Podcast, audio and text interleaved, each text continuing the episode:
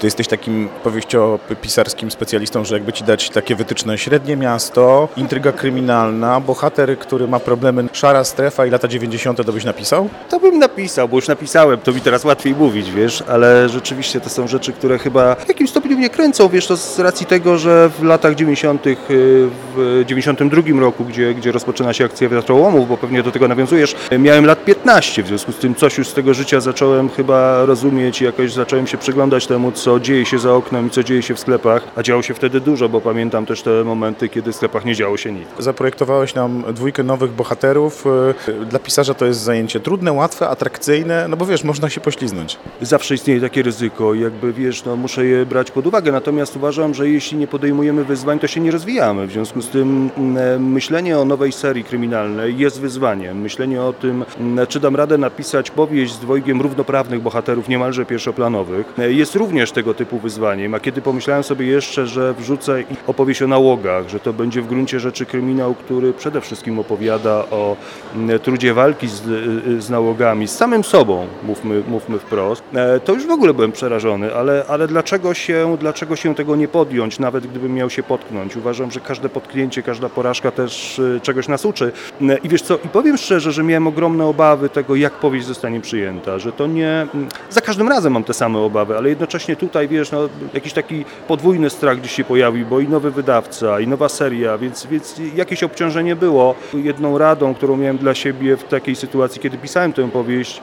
no było to, żeby o tym kompletnie nie myśleć, tylko żeby pisać powieść kryminalną i to trochę mnie, mam nadzieję, uratowało. Y, Ale jeszcze trochę dotykając Olgierda i Marii, to jest y, dwójka nowych bohaterów, którzy, bo wiemy, to już zostaną z nami dłużej. Czy to się od razu projektuje, że musisz, wiesz, to zaprojektować tak, żeby to nie była zamknięta część? Y, To jest jedna rzecz. A druga rzecz jest jeszcze bardzo ciekawa, bo powiedziałeś o tych głównych bohaterach, a ja mam wrażenie, że każda w zasadzie z ważnych postaci w twojej powieści jest taką postacią, która po pierwszych stronach wiemy, że każda ma coś za pazuchą, że każda ma jakąś tajemnicę, że nawet ci policjanci w Grudziądzu, że każdy z nich coś ukrywa. I to jest arcyciekawe zbudować tą em, aurę tajemnicy i zagadki na tak wielu poziomach, jeżeli chodzi o postaci. Bardzo się cieszę, że o tym mówisz, że, że to tak wyszło. Mm, Natomiast to projektowanie y, jakby w kontekście serii, y, y, tak, chyba wymaga trochę innego oglądu, jakby takiego rozegrania tych postaci, wiesz, no, na takich poziomach, a co dalej się, się będzie działo, prawda? Bo bardzo, bardzo łatwo, można by powiedzieć, jest napisać pierwszy tom powieści, a bardzo trudno pisze się drugi, trzeci i kolejny.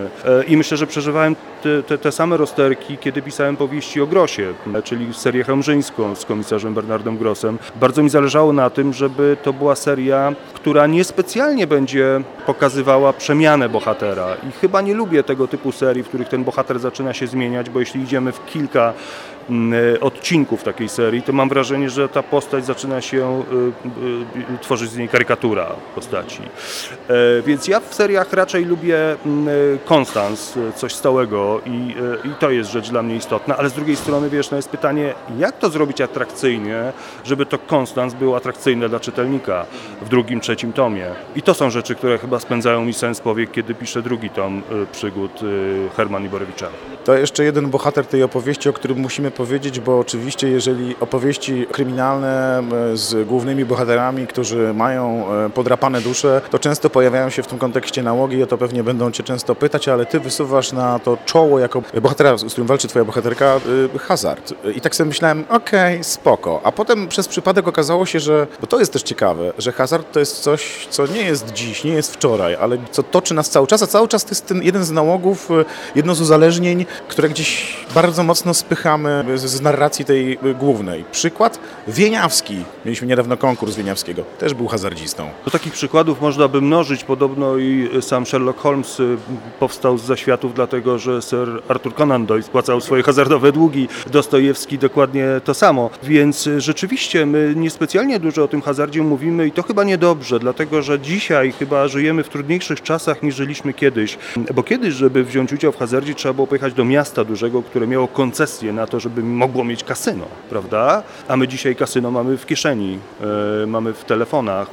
E, kasyna mamy w telefonach dostęp do zakładów bukmacherskich e, i myślę sobie, że to jest coś niezwykłego, o czym w ogóle nie mówimy, ba, zakazujemy reklam alkoholu, a nie zakazujemy reklam zakładów bukmacherskich. I to jest, wiesz, coś, co mnie absolutnie niepokoi, coś, co uważam jest absolutnie nieprawidłowego, bo jednocześnie czerpiemy pieniądze z, z tego hazardu, wydajemy je na inne rzeczy, bo państwo tak funkcjonuje, ale jednocześnie za mało robimy, żeby ostrzegać przed tym hazardem. A tak jak mówię, dzisiaj młodzi ludzie mają hazard na wyciągnięcie ręki. I o tym hazardzie więcej e, przeczytacie w nowej powieści Roberta e, Małeckiego. Rozumiem, że kontrakt na drugą część tych przygód już jest. Tak jest, my mamy kontrakt na pięć powieści, w związku z tym e, wypełniam swój kontrakt i mam nadzieję, że te powieści skupiam się na tym, żeby były atrakcyjne dla czytelnika. Oby tak było, zobaczymy na wiosnę, co z tego wyjdzie. A tymczasem pierwsza część, czyli Wiatrołomy w księgarniach.